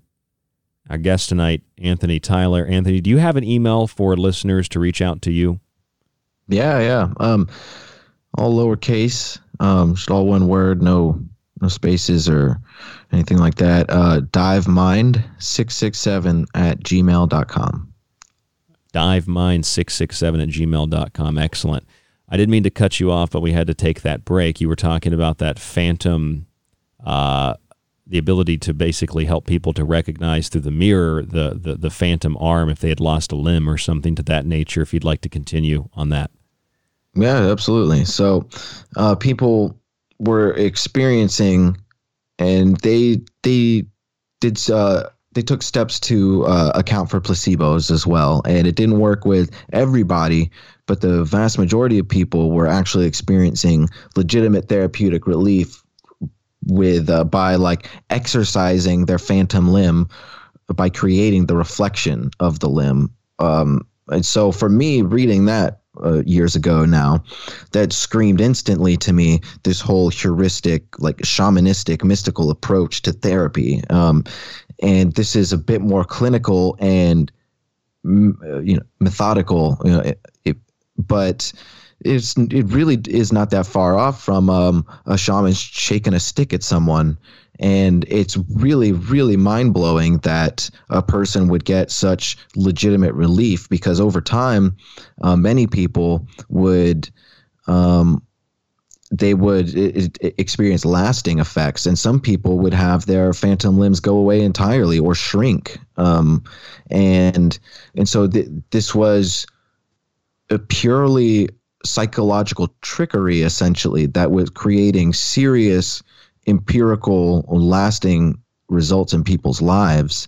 And um, when you when you look at that and you you see all these priming techniques um, as ways to essentially you know, creating this magical circle for this uh, this waking dream state uh, that allows you to access therapeutic states of consciousness, um, you're very much creating your own mirror box with which to um, reflect your phantom limbs. Is so, that, is and that I think, why uh, you know that is that that, that, that oh, oh, go ahead. No, no, go ahead, Anthony. Go ahead. Oh, uh, you know, I was just to to put a cherry on top of it. Um, I'm surprised at how few people reference that uh, Ramachandran's work to this day, because that really very much seems to me to be a, a, a textbook example of legitimate um, magical thinking uh, put into therapeutic use. Is that why the mirror is so important in magical practices? I mean, we know about things like crystallomancy and the crystal ball and black obsidian stone, the black mirror, but mirrors in general are also used in magical practices, whether to summon or to invoke. Uh, some mirrors are made of glass. Some are made of other kinds of metals. Is the mirror always used for that uh, reflection? Is it always symbolic? Is it what exactly is the purpose of the mirror, uh, even beyond what you're saying uh, in terms of that kind of scientific discovery? Uh, what is the purpose spiritually, if you will? Mm, that's a good question. And uh, I'm sure there are many different ways you could go about that, but Um, the the idea of the mirror is interesting as well. I mean, it, It, uh, Jung talks about his projection process very often, and um, Ramachandran himself actually, uh, what so much of the book goes into is what he calls the mirror neurons, and um, how it's uh, you know like a biological component that allows us to um, essentially relate to other human experiences and to uh, to process our um, Uh, artwork and other things. So it basically allows us, they, the mirror neurons allow us to contextualize ourselves within our environment. Um, and this is a very legitimate um, adaptation process. You know, uh, if you think about it in terms of allowing us to psychologically grab hold of symbols in a way that we can utilize them, you know, for the first time ever. Once people start developing the right aspects of their brains on a very literal evolutionary level, they can start to have names uh, if, if for certain plants, and you know you can start to actually develop uh, cogent memory and and uh, and different levels of thought formation and, instead of trial and error and just hopefully I don't die from trying this plant, and and uh, and then it actually speeds up the evolutionary f- uh, process by a very large degree, and that's why um and this plays into the whole archetypes and memetics um, aspect of uh, symbolism in psychology and its active role as like building blocks, and how memes, um, uh, for example, are considered to be not just, you know, funny things on the internet, but from the, uh, as they were first proposed by Richard Dawkins, they were, they are literally um, symbols akin to, uh, symbols in the mind akin to genes to the body, um, and that's certainly not a trivial. Uh, so it's like like meme magic.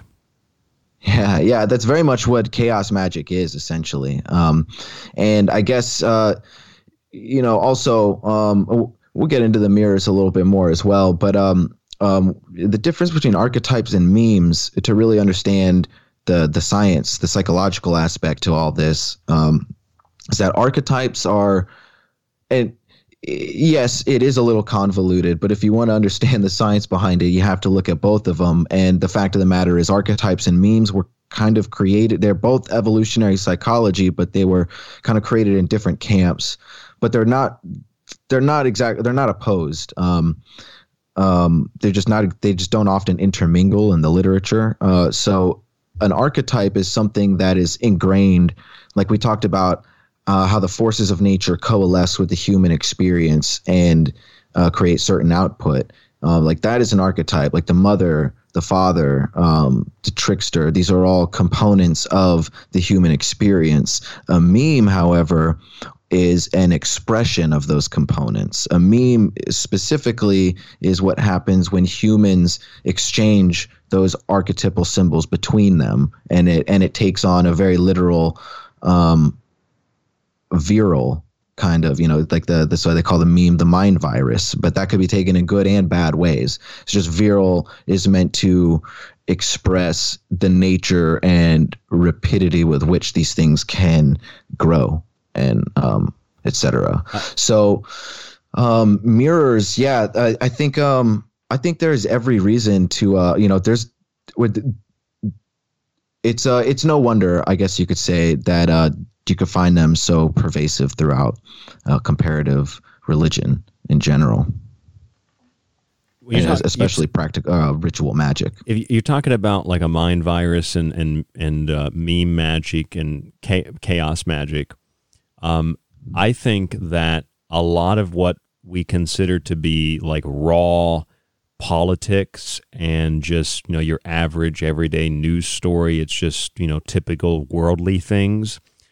I think a lot of that is based in meme magic. I mean, you watch politicians, oh, yeah. titians, and others that are literally trained not just in like mind control techniques and N L P, but, you know, their campaign, they use certain symbols to condition the masses in the same way that fast food restaurants use certain symbols and certain colors to induce hunger and to get you to come to their restaurant. Or like, I like, you know, for example, the the emblem of Starbucks, Melusine, the water goddess, uh, right. who brings sailors to their demise and draws them in with her siren sounds, her siren voice. And I read this thing one time that of all the companies in the world, Starbucks is the one company that no matter how hard people try to stop buying products there, they just can't pull themselves away. So there's that magical component within the logo of a business. And so whether it's a business or whether it's a, a political uh, person, political party, everybody uses magic in some way, shape, or form. They just call it advertising, or they call it marketing, or they call it, you know, a, a, a good um, deed in conversation, like have a nice day. All of that is magic, I think. Absolutely. Absolutely. Yeah. Um, and then, you know, there are, it's, uh, the crystal ball is, um, we're talking about mirrors and magic, uh, is especially fascinating. Not that I've ever used one, but um, it, it seems very much that the, you know, w- what these, if you look at it um, just from like a, a metaphorical perspective, or just from a practical perspective, like what is a person getting out of this? The whole point is this sort of meditative absence, um, something that you are, you are priming yourself. Like I said, it's a twofold process where the priming, whether it's looking into a crystal ball or lighting the incense, et cetera, um, you, you are um, giving yourself something very direct to focus on. But at the same time, that thing that you are focused on is actively pulling you further inward um, and redirecting your attention uh, away from the outside. So, um, yeah, yeah. And I mean, we do that. I mean, there's a reason that um, we can do these things at all. And it's because these are parts of our everyday life. Um, we just, unless you take the steps to uh, engage with the parts of your existence in this way, um, you're not going to, you're not going to get the same results. But, but I mean, this is, you know, this is life itself. Like you said, everyone's participating in this uh, in one way or another. And uh, it, this is some interesting food for thought. It, it, it, kind of a left field, almost kind of humorous, but still uh, kind of a head scratcher. Um, and in terms of uh, mysticism being utilized today, I'm not sure if you're familiar with this, Ryan, uh, but there for years now has been a community of people online that call themselves um, tulpamancers, you know, the tulpa being this sort of um, uh, the, the Eastern word being tulpa and the Western being um, egregore. There, there's a little bit of a difference, but there's a lot of overlap. And it's this idea of that essentially that the mind, whether the individual or a collective group of people, put enough energy into something and kind of create a third party because like a, of it. A thought form. Exactly. Yeah.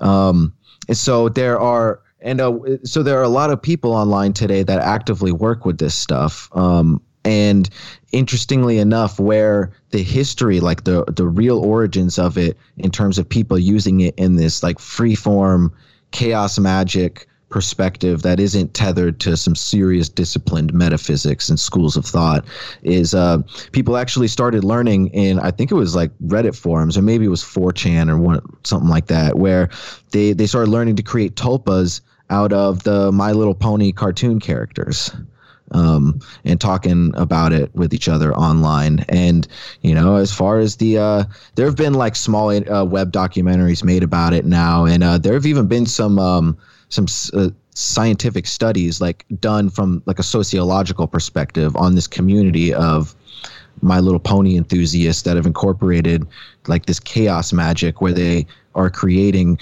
almost, I, I don't mean to sound um, like crass here or anything, but like, because I know some people would, would, would uh, roll their eyes at this, but it's almost in some sense like they're kind of making some sort of Uh, My Little Pony Holy Guardian Angel thing going on. And and this brings us to a really curious part of the conversation uh, because and it's it's a it's like a half humorous, half like almost horrifying perspective or um, question that we have to ask ourselves when we're talking about metaphysics is like how you know, you know I I guess one way to put it is like take the plank out of your own eye, uh, you know, before you judge others, as the, the biblical saying goes, because, you know, a lot of our beliefs sound crazy, um, or, a, yeah, to other people. And some people's beliefs might sound crazy to us, and maybe they are, you know, because certainly some beliefs are crazier than others, I would say. But ultimately, like I really tried to drive home in our last conversation, is what is a person getting out of this? As long as that My Little Pony Topa is not, you know, putting someone on a, some Son of Sam action, you know, telling them to kill their neighbors and things, then, and if, if it's just making them feel better and, you know, helping them engage with life a little easier, then what is the harm? Right, right. Um, you know, there's yeah. a there's a website too. I, I don't promote it, not for good or bad reasons, but uh, the people that do the Spirit Box podcast, and uh, one of the hosts created a website where you can go and I, I guess you type in you type in whatever you want to type in, and the website generates a sigil for you. Uh, the the thing about that, which has been a little bit concerning for me when as this trend has developed, is that you can find online uh, a number of different books. One of them is pretty popular.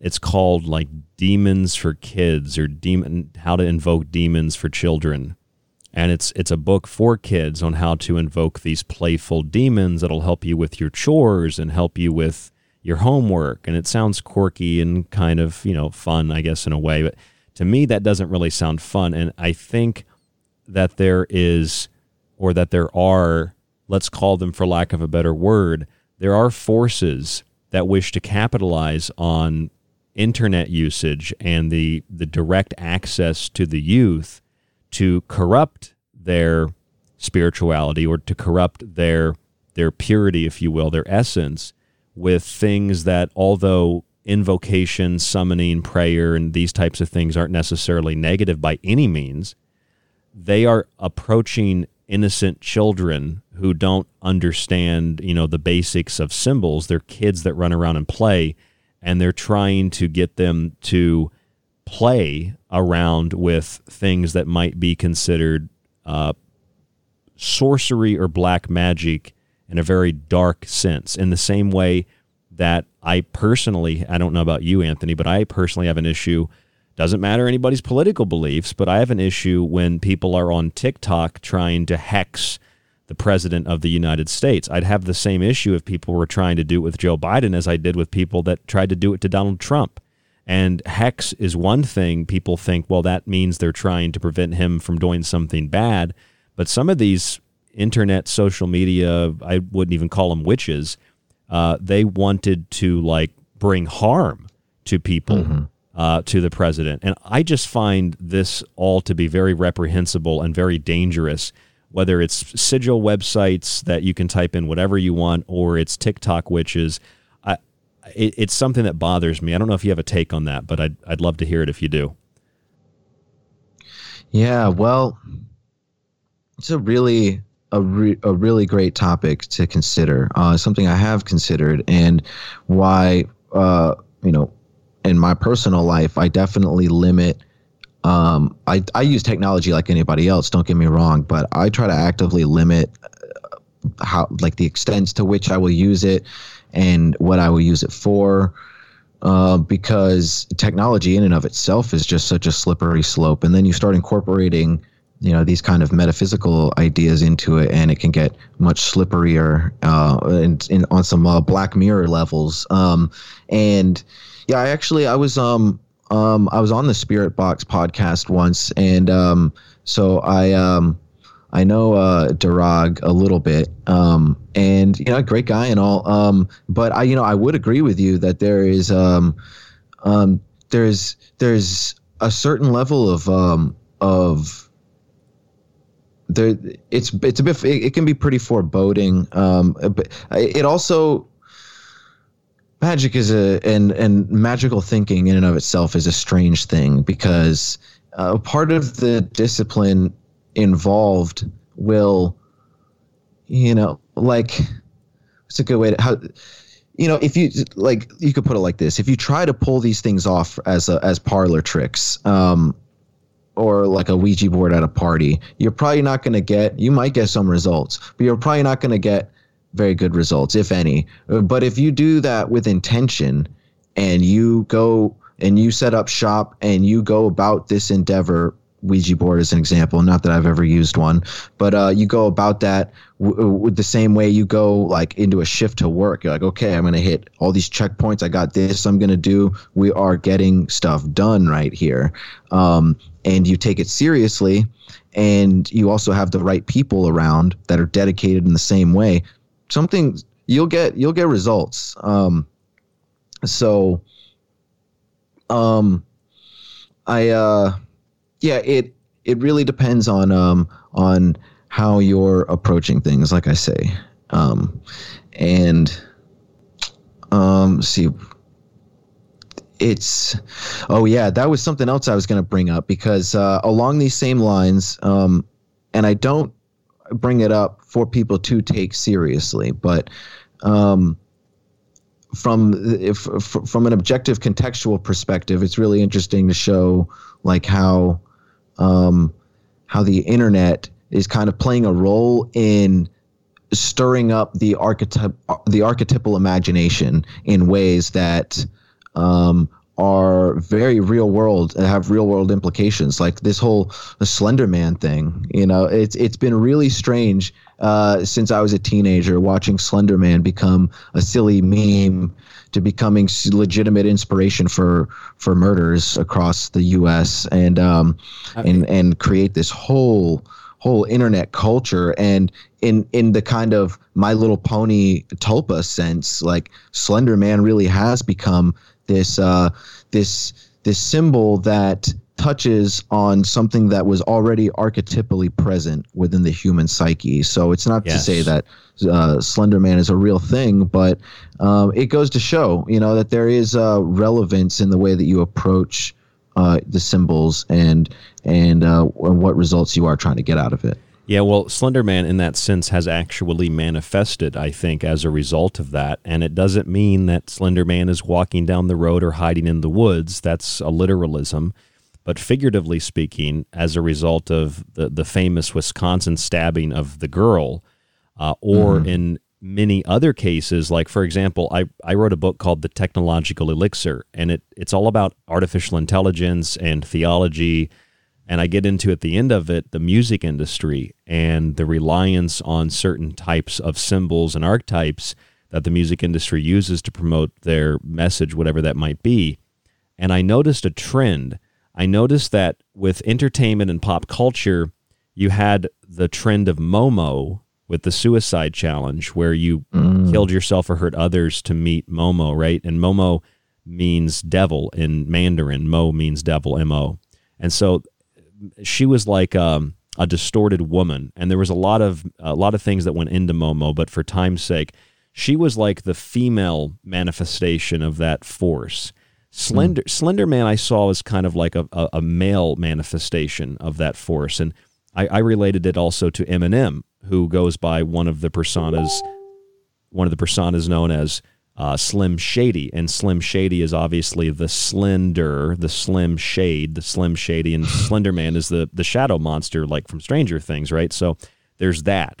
That's a fun point. Absolutely. So then if you combine that together, Anthony, and you look at the male and female components of that manifestation, I saw this story in Florida about these girls um, at a school, and they, they this was last Halloween or two Halloweens ago, they planned to kill their class. It's really dark stuff. They planned to kill their class, young girls, and like perform an unholy communion, eat like cannibalism and drinking their blood. Whoa. Dude, this was all in the police report. It was incredible. But they wow. said the reason they did it was because they wanted to meet the devil.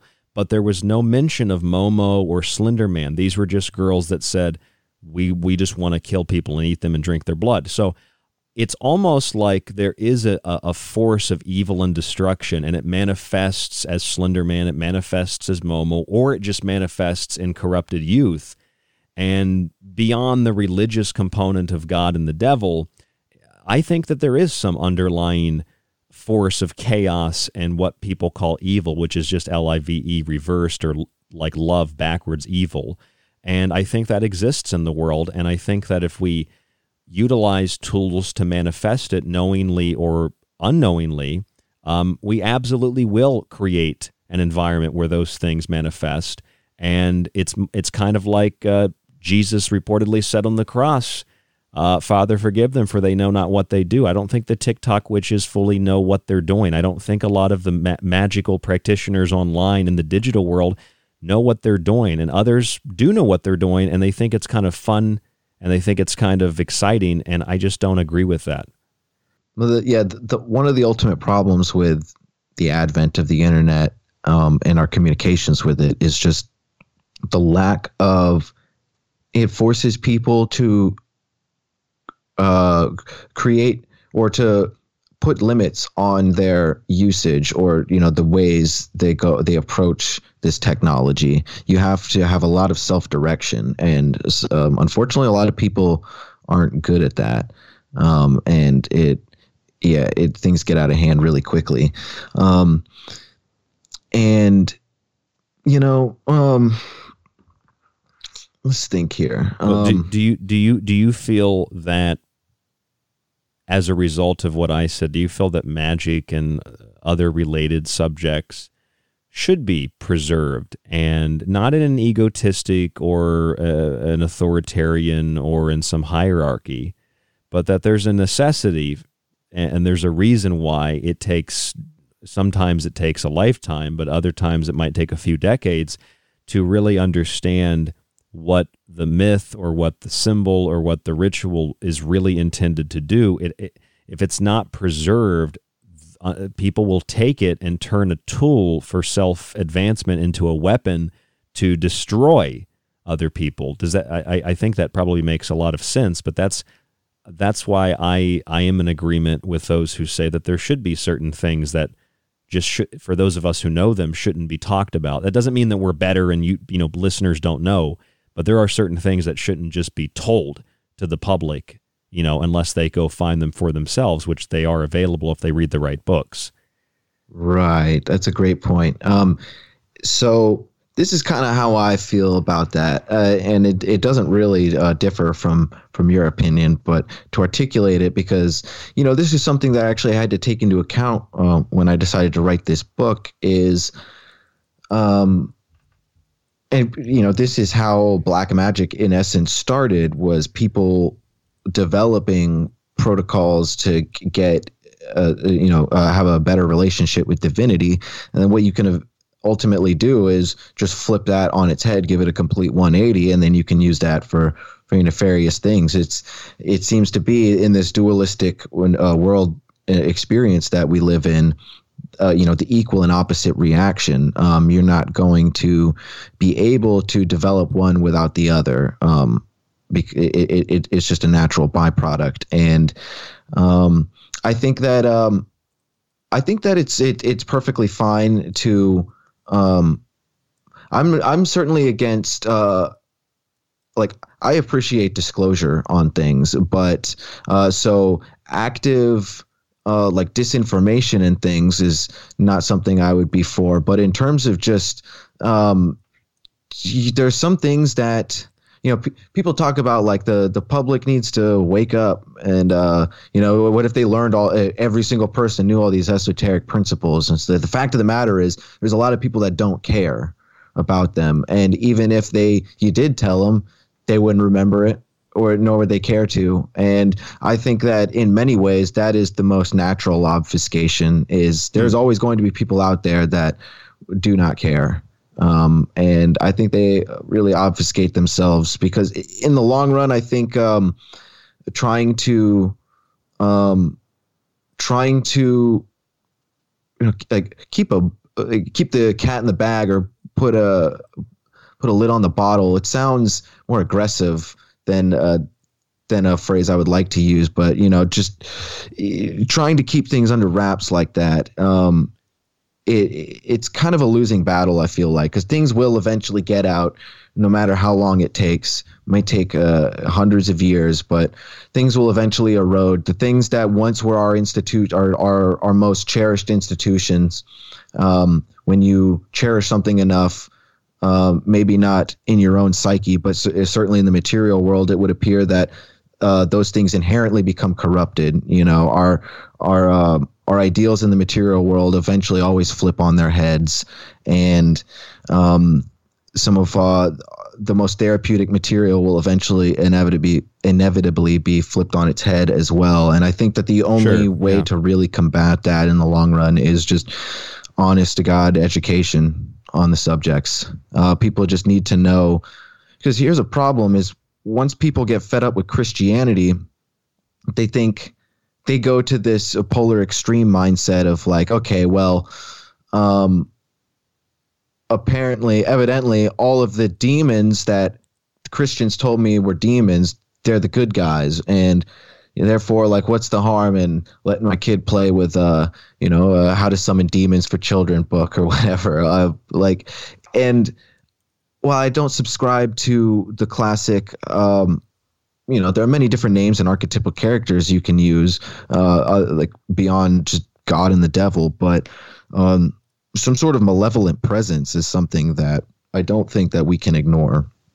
Um, I, I I do think it's a it's a it's a real thing, um, and I couldn't, from any sort of scientific perspective, speak to what it is. But in the same way that people can experience this inexplicable, like uh, therapeutic process, a process that we can understand, we can see the beginning, we could see where we start, and we could see that the starting point creates an end result. But we don't know all the in between. And there's a good chance we'll never know all the in-between, but it can produce such positive transcendental results. It's an equal and opposite reaction. Those uh, these things can completely rip people apart from the inside out, these these more malevolent things. Um, and I do think they're out there. And on the subject, I think that um, something that I will always debate Uh, a fundamental Christian on is they have this weird black and white mentality of like, there's only angels and only demons.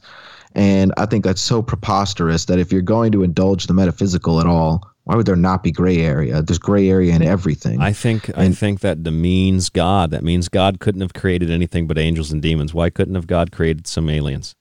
Right. Yeah, exactly. Yeah. Um, We've Very got, strange. I don't get the dog on like, that one. We've got like a, a little uh, more than a minute left here, but I, I wanted to tell you that I, I appreciate that explanation, and I, I'm in agreement with you. Um, I feel that you explained that point uh, better than I did in terms of um, being able to express it in a more balanced way.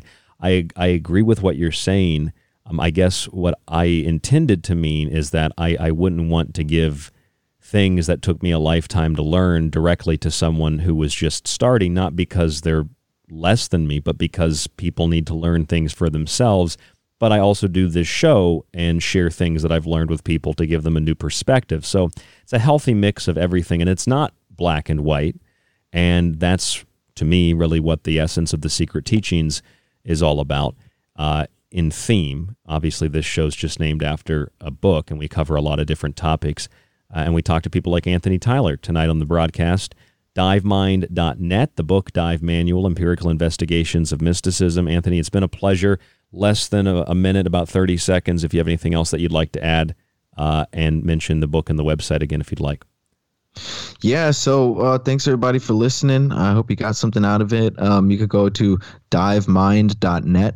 From my website, um, we're all related content so far, and uh, you can go check out the book Dive Manual: Empirical Investigations of Mysticism, uh, digital, paperback, or hardcover now. Um, and you know, feel free to get a hold of me on Facebook or Twitter. Uh, you can find any related, you know, all, all my handles and whatever on my website. Um, but uh, you know, stay tuned. There's a lot more content coming.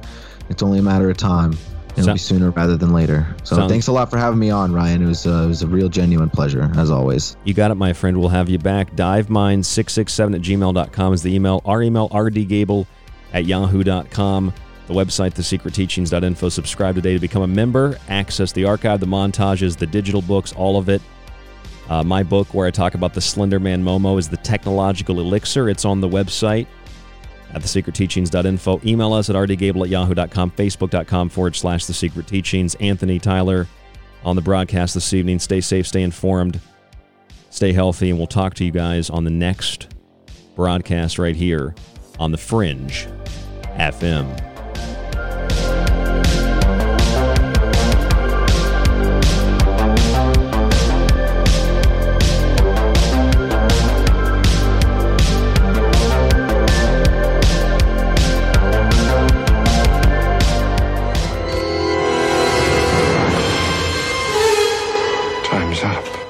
Time may be up for tonight's broadcast of The Secret Teachings, but don't worry, you can still catch us Monday through Friday right here exclusively on the Fringe F M. You can also subscribe to the show and montage archive while grabbing my books at the secret teachings dot info. To get in contact with us, you can email the show at r d gable at yahoo dot com. Stay tuned to K T L K Digital Broadcasting, The Fringe F M.